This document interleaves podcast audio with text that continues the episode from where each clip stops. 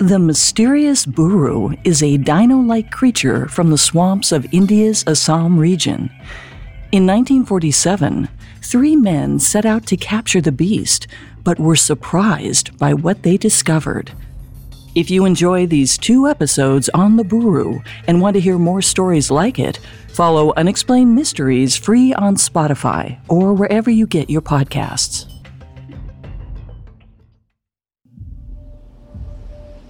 It was a cold winter's night in 1947 when 37 year old Rafe Izzard first heard of the creature he would come to know as the Buru. Izzard, a foreign correspondent for the Daily Mail, had been stationed in Delhi, India for over a year. On this night, he was visiting his friend APF Hamilton, a member of the Indian Forestry Service. The two men happily traded war stories over a snifter of brandy. The men shared an adventurous spirit. Izzard had spent much of his life chasing frontline stories as a war correspondent, and Hamilton worked for years in the interior of India's vast forests. Taking a puff of his cigar, Izzard lamented to his friend, There's nothing left to discover anymore. Hamilton disagreed. There were still blank spaces on the map. In fact, He'd heard about a zoologist, Charles Stonor, who found a mysterious lost valley in the jungle covered mountains of Assam at the easternmost edge of India. Sensing Izzard's excitement, Hamilton continued. The valley was said to be like something out of Sir Arthur Conan Doyle's The Lost World. There were reports of ancient animal bones buried in the mud and an obscure reptile with a long snout, fangs, and tusks called the Buru. Before he even left Hamilton's house, Izzard was already formulating a letter to Dr. Stonor. From a single conversation in the warmth of the bungalow, a fire had been lit inside Izzard. He could only imagine the glory that awaited him if he discovered a new species. Somehow, some way, he would find the mysterious beast, or he would die trying.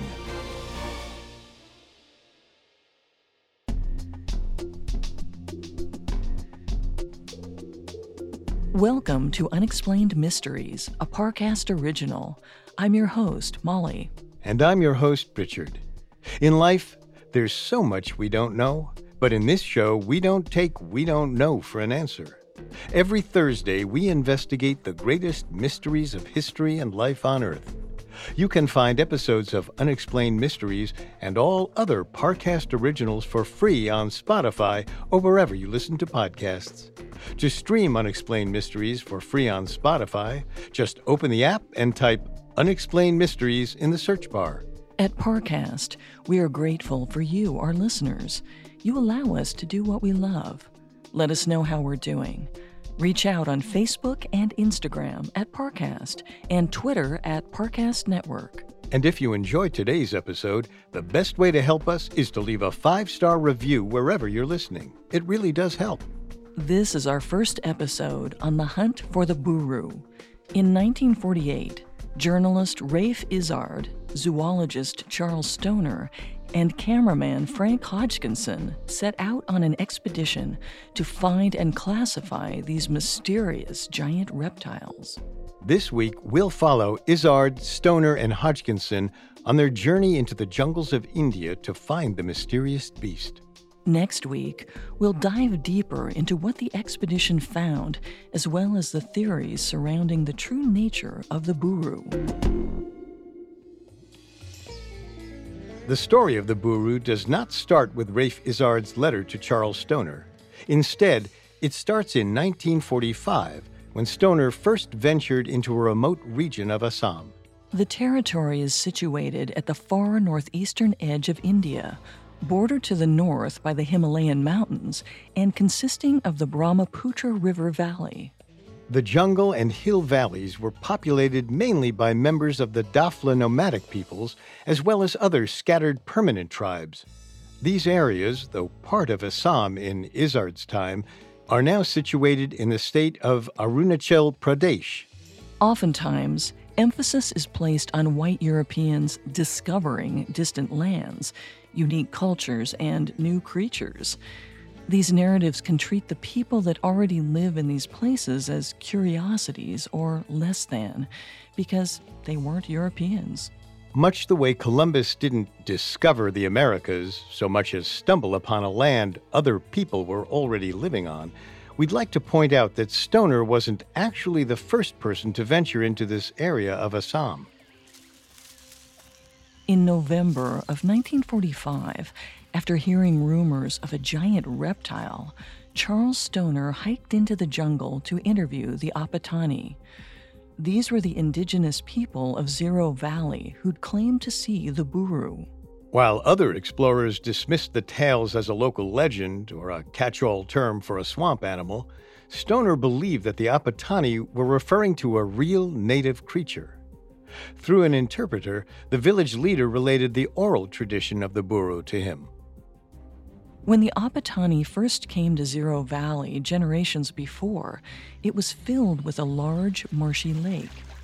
In the deepest pools of the swamp lived aquatic reptilian animals, which the Apatani called the Buru.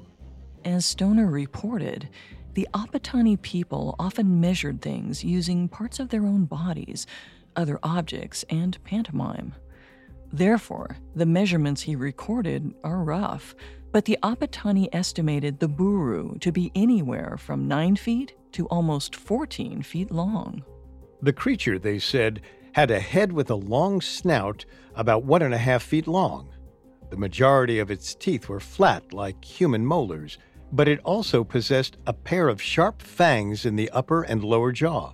The Buru had a three feet long neck, which could extend and retract rapidly.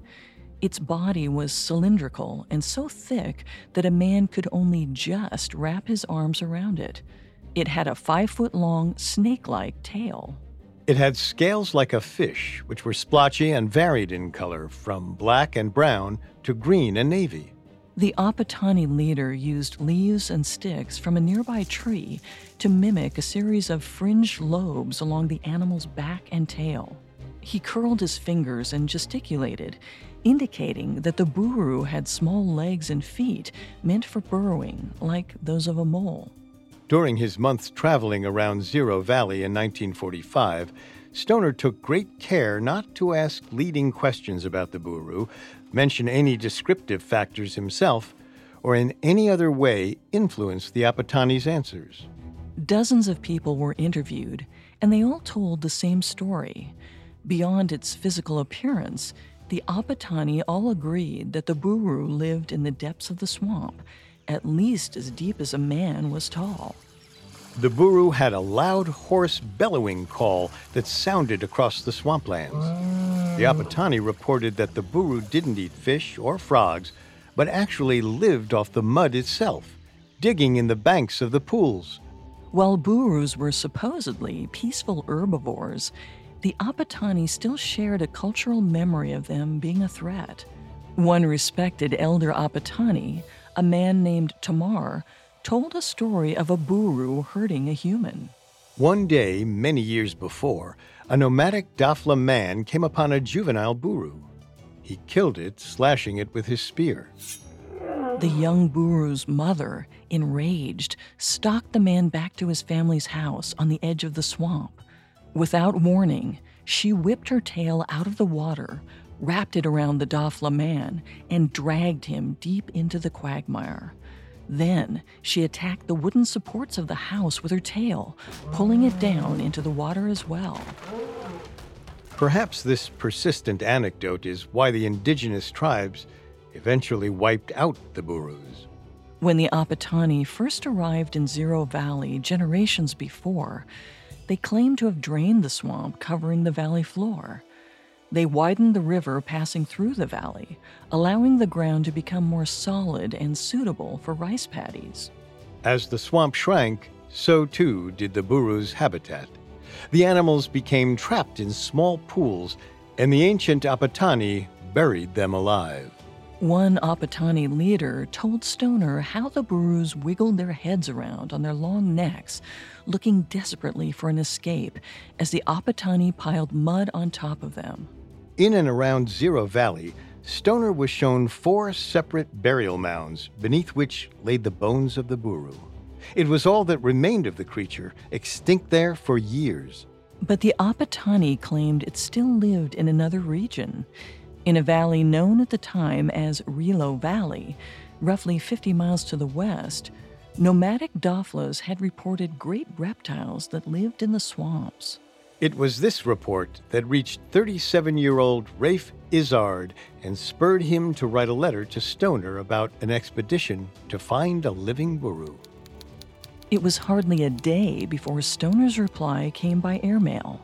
Stonor asked Izzard to start making preparations. In just a few short months, the two would be heading into the unexplored jungle to find the mysterious swamp monster. Next, we'll follow the duo's journey into the wild interior of Assam. Now, back to the story. In 1945, zoologist Charles Stonor traveled to Ziro Valley in Assam, India, to interview the local Apatani people about a giant reptile called the buru. According to the Apatani, the burus had lived in deep swamps until they were hunted to extinction generations before. However, the creatures still lived in Relo Valley, 50 miles away. Stonor journeyed to Relo Valley in February of 1947. When he arrived, he found that the valley, almost 2,000 feet above sea level, covered about three square miles. At one end was a marshy area that eventually turned into a small swamp. At the other end was a village of Daflas. As we've mentioned, the Daflas are a nomadic people that have settlements scattered all across Assam. The Daflas that lived in Rilo Valley had been there for approximately a decade when Stonor visited in 1947. The rainy season in the valley lasts from May until August or September. During these months, great monsoons lash the jungle and saturate a whole section of the country. The winter months, from October through March, are the dry season, in which the water retreats back to normal levels. The buru was said to hibernate in the mud during the winter drought and live in the deep water that filled the marshland during the summer rains. When asked, the Daflas recognized the term buru and told Stonor about large reptilian animals that lived in the swamp. They described large reptiles that lived in pools and surfaced in sunny weather during the rainy season. In size, the burus were comparable to a mithun, the domestic bison the Daflas kept near the village. Stonor felt this was a pivotal moment in his search. Here, 50 miles away from the Apatani in Ziro Valley, the Daflas had seen a beast matching the description of the Buru, and they also used the same word as the Apatani to describe it. Even more amazing, the two tribes weren't related. They didn't share any language, religion, or traditions. To the Apatani, the Buru was a cultural memory of a real but extinct animal. To the Daflas, the creature was a living, breathing thing that they encountered regularly. With each letter Stonor sent to Izzard, he became more and more sure the Buru was real and they were going to find it. Both Charles Stonor and Rafe Izzard felt they were qualified to lead the hunt for the storied creature. Stonor was a respected zoologist and ethnologist. He had spent time studying and interviewing members of remote tribes in India, Nepal, and Tibet, and learning about their culture. He was the man to explore this area of the world. During World War II, Izzard had joined the Royal Navy and served in intelligence under Ian Fleming, author of the James Bond novels. In fact, Izzard is rumored to be a partial inspiration for Bond. A poker game Izzard played with two undercover Nazi agents is often cited as an inspiration for Casino Royale. After his service ended, Izzard stayed in the area as a war correspondent for the Daily Mail. He was the man on the ground in Berlin and Prague at the end of World War II. After the war, he served as a foreign correspondent, covering political issues in Washington, D.C., Cairo, and Delhi. With this combined pedigree, the pair formed a hunting party in 1948. Stonor decided that the best time to look for the buru was during the monsoon season, which lasted from April through September. They planned to hike up to the valley before the rains came and then capture a buru when the swamp flooded. It was a delicate schedule.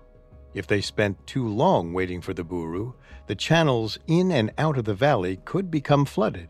If that happened, the hunting party would be stranded in Relo Valley until the dry season began in October. Stonor and 37 year old Izzard planned to launch their expedition on April 1, 1948. They would start in Shillong, the capital of Assam. There was a lot of work to do before the expedition, and not much time to do it in. A few weeks before the launch, Rafe Izzard made two significant contributions to the trip. He convinced his editors at the Daily Mail to fund the entire endeavor. He sent them a letter praising Stonor's genius, tempting them with the thought of breaking the story of their own reporter's amazing zoological discovery. As far as the Daily Mail was concerned, any subject Izzard wanted to chase was worth funding. They happily agreed to cover his expenses. The second contribution happened entirely by accident. He ran into photographer and cameraman Frank Hodgkinson. He documented multiple expeditions across Asia with groups of scientists and explorers. When he explained the nature of his expedition, Hodgkinson all but fell over himself to sign up, a harsh trek through deep, leech infested jungles sounded exciting to him. The team was complete, the supplies were arranged, and it sounded like everything was set. But nothing ever goes exactly as planned. On March 21, 1948, just over a week before they were set to leave, 37 year old Rafe Izzard fell off his horse. He broke his collarbone and several ribs and was stuck in a full torso cast. He quickly wired Stonor, telling him what had happened and begging him to hold off for just a few days. But Stonor couldn't. He'd received a new weather report. The first of the summer storms would arrive just after April 1st. They had to keep to the schedule. Stonor's response telegram read, Have no, repeat, no sympathy. He was a bit superstitious about changing plans at the last minute. In a follow up message, he explained the auspicious date must not be abandoned. A new plan was set. Stonor would leave Shillong on April 1st as planned, and Izzard would meet up with the expedition three days later in Lokra, a small village in northern Assam at the edge of the Brahmaputra River. After a few days' rest and a journey by plane, river ferry, and train, Izzard and Frank Hodgkinson joined Stonor at last. Izzard was still wearing his body cast when they reunited. On April 4th, Izzard, Hodgkinson, and Stonor set out into the jungle some 15 miles north of Lokra to hunt the buru. The group of three Europeans carrying enough supplies for three months were joined by 120 hired porters.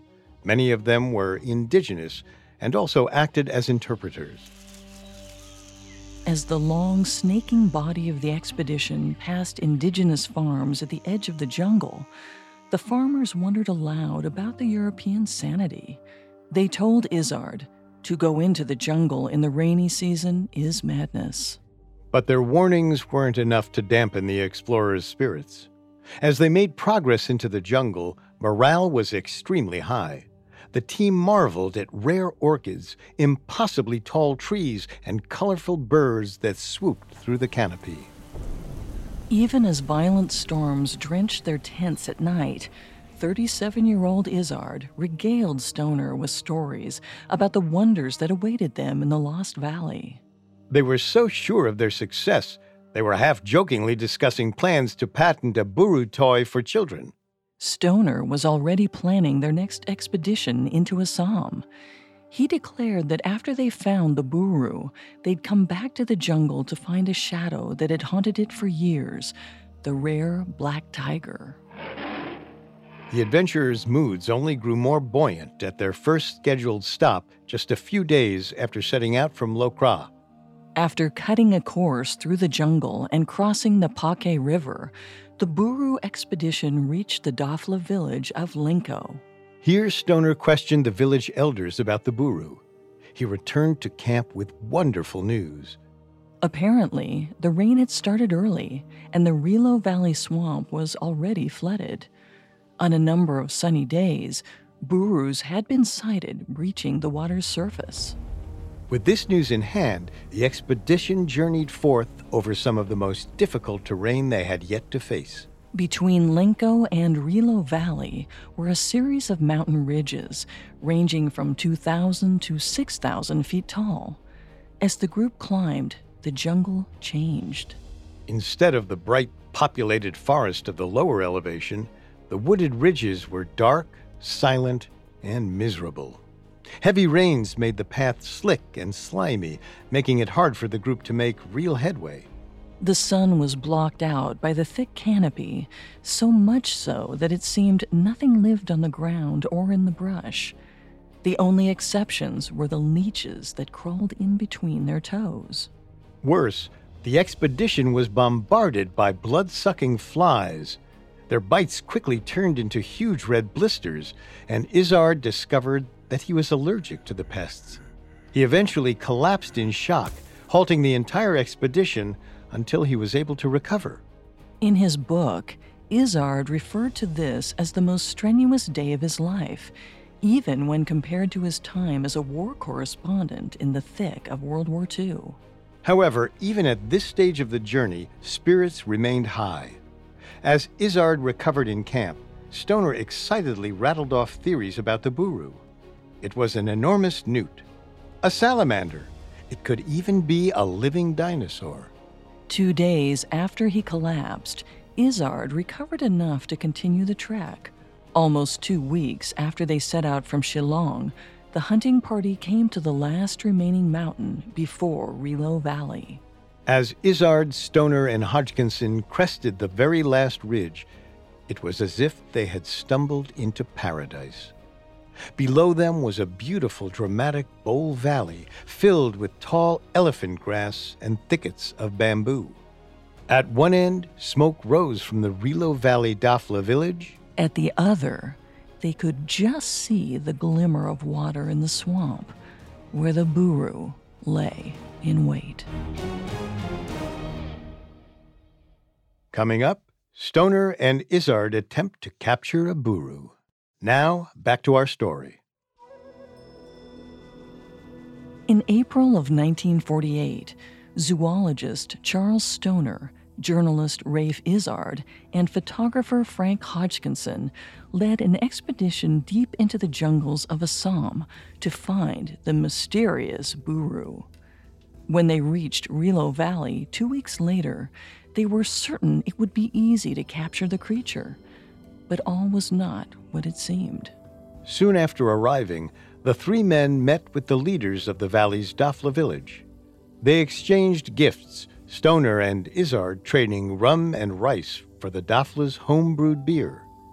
Anxious to get to their objective, Stonor asked the natives about the Burus. The Dafla leader, Dodum, brought them to a promontory overlooking the swamp where the Burus lived. The view was disappointing. Stonor was told at Lenco that Relo Valley was already flooded from the summer rains.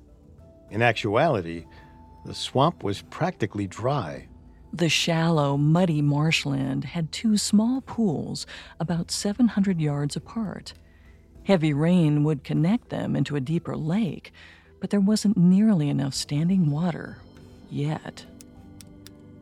Peering through his telescopic lens, Stonor saw high water marks were on the ridges surrounding the swamp. Based on this, he determined that when flooded, the swamp was deep enough to provide the desired habitat for the buru. Suddenly, Stonor gave a shout. There, in one of the ponds, he saw something large and shadowy moving near the surface. Could it be the Burus were already awake? Was the water already deep enough? They resolved to cross the mire and see for themselves. First, they considered floating out in one of the portable rubber boats they'd brought for fording rivers. But Izzard quickly vetoed the idea. He reasoned that they didn't truly know the nature of the Buru.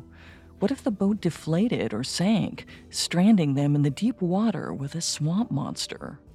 Instead, they'd try to hike out atop the thick floating vegetation that surrounded the pools. The next morning, Stonor, Izzard, and Hodgkinson led a small crew of indigenous porters down to the edge of the marsh. They began tamping down the grass and vegetation in the water, trying to compress it enough to hold their weight. Slowly but surely, they inched into the mire. Amazingly, the mat they made of grass and algae held. They drew closer and closer to the pool where the Buru undoubtedly lived. A shout came from the front of the column. Just on the edge of the marsh pond, Stonor saw something in the grass. There was a line of heavy footprints from some kind of four legged animal. Stonor surged forward, but finally, the weight of the hunting party was too much. The mat split. Izzard, Stonor, Hodgkinson, and the porters were unceremoniously dumped into the watery muck. They were dealt an even greater blow on the retreat. Along the edge of the mire, they saw identical tracks to those they'd seen by the pool. As Stonor drew closer, he realized the truth. The tracks were those of a large barasingha, or swamp deer. Disheartened, the hunting party, soaked to the skin in muddy water, tromped back to their camp. The marsh was impossible to cross. There was only one thing to do wait for the rains to fill it. As April turned into May and the storms increased, Charles Stonor, Rafe Izzard, and Frank Hodgkinson fell into a familiar rhythm. Each day, one of the three would lead a small group of porters to a promontory they dubbed Lookout Hill to keep watch over the swamp. If there was any sign of a possible buru, they would alert the group. The others passed the time in whatever ways they could devise to alleviate their boredom. They often went to the Dafla village and traded supplies and trinkets for beer and artifacts. They collected strange varieties of insects and plants to send to the Royal Society for analysis. But as the rainy season progressed, monsoons struck the valley almost nightly. The ground became permanently sodden and slick. Mosquitoes and flies were relentless, leading to a small outbreak of malaria in the camp. The moisture even got into the camera, putting Hodgkinson's film in danger. Their only choice was to store the camera on a shelf above the cooking fire to ensure it stayed dry. After weeks of watching and waiting, a small group of Daflas came into camp. They claimed to have seen a buru the day before. But Stonor wasn't so sure. He'd been on lookout duty the day before, and he remembered seeing a shadow in one of the pools. He'd focused on it with his telescope, only to realize it was just an irregularity in the water's surface. He confronted the Daflas with this. Did the Daflas see a buru? Or did they just see the shadow? The answer was devastating. The Daflas admitted they only saw the shadow. It was a hard pill for the explorers to swallow after camping in miserable conditions in Relo Valley for weeks and trekking through the jungle, through dangerously slick trails, avoiding snakes and tigers. Could it be that the beast so many of the village Daflas had claimed to see wasn't real? With this new revelation, every story of the Buru came into question. Had the Daflas just attributed any shadows or disturbances in the swamp to a made up lizard creature? But the party was not to be deterred. Izzard wrote, I may remind you that we were not just three romantics. We were a soldier, a journalist, and a scientist, all hard bitten. And of the three of us, the most skeptical all along had been the scientist, ever searching for some argument to disprove his own evidence, yet carried onwards in spite of himself. We believed because the weight of the evidence left so little room for doubt. Nor have we yet finished with the Buru, not by any means. The Buru expedition had to make a decision. They only had enough food to last through June. By that time, the rain would be so heavy it would be impossible to leave the valley. They would be trapped until August or September, forced to trade with the Daflas and survive on starvation rations. Would they stay in the hopes that there was something to the Buru story? Or leave in defeat? They decided to try one last time. As a last ditch effort, they built two bamboo ladders and planned to float them deep into the swamp, as close to the Buru pools as possible. As Stonor, Izzard, and Hodgkinson approached the edge of the marshy land, it was clear that the rains had greatly affected the area. This time, when they clambered on top of the floating vegetation, they sunk down much deeper than they had during their first attempt just a few weeks earlier. In some places, they sank as deep as a foot. The bamboo ladders, which they hoped to use as floating platforms, soon proved too heavy to maneuver in the swamp. Desperate to reach the Buru pools, Stonor, Hodgkinson, and Izzard moved as quickly as they could while bogged down in the water.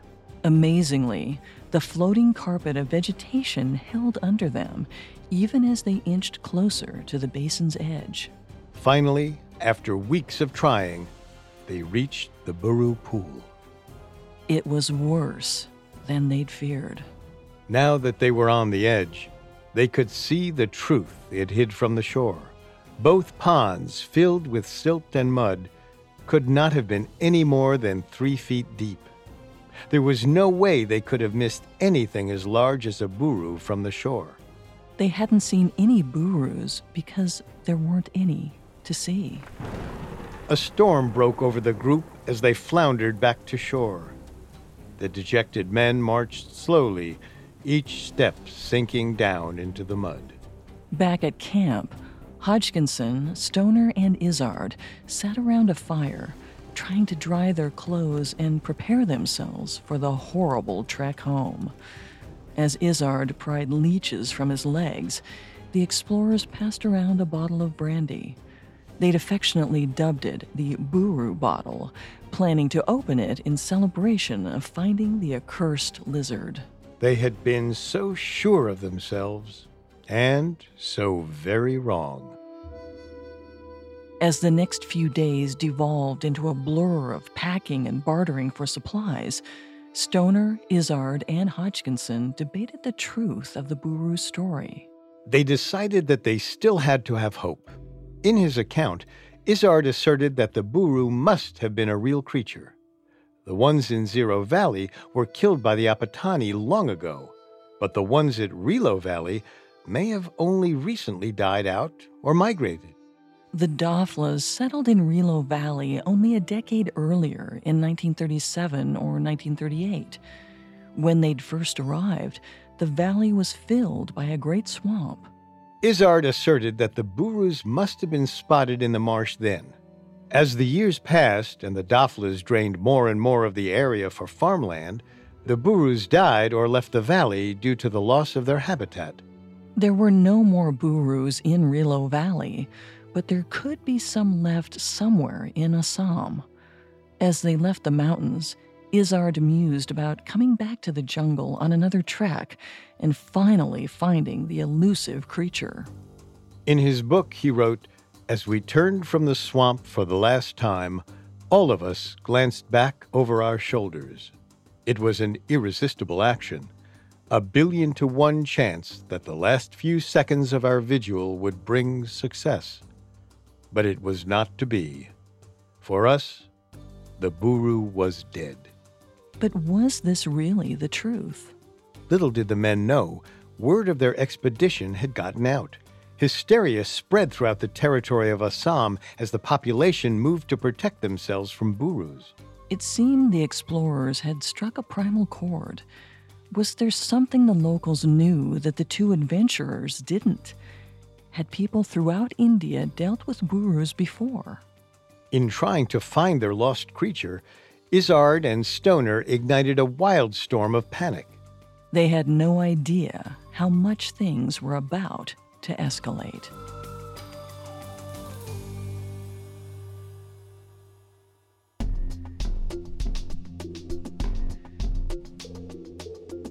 Thanks again for tuning in to Unexplained Mysteries. We'll be back Thursday with part two of the Buru.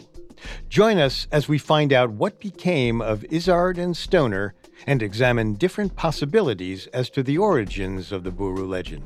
For more information on the 1948 expedition, amongst the many sources we used, we found Rafe Izzard's book, The Hunt for the Buru, extremely helpful to our research. You can find all episodes of Unexplained Mysteries and all other Parcast originals for free on Spotify. Not only does Spotify already have all of your favorite music, but now Spotify is making it easy for you to enjoy all of your favorite Parcast originals, like Unexplained Mysteries, for free from your phone, desktop, or smart speaker. To stream Unexplained Mysteries on Spotify, just open the app and type Unexplained Mysteries in the search bar. And don't forget to follow us on Facebook and Instagram at Parcast and Twitter at Parcast Network. We'll see you next time. See you next Thursday. And remember, never take we don't know for an answer. Unexplained Mysteries was created by Max Cutler, is a production of Cutler Media, and is part of the Parcast Network. It is produced by Max and Ron Cutler, sound designed by Michael Langsner, with production assistance by Ron Shapiro and Joel Stein. Additional production assistance by Maggie Admire and Freddie Beckley. This episode was written by Molly Quinlan and stars Molly Brandenburg and Richard Rossner.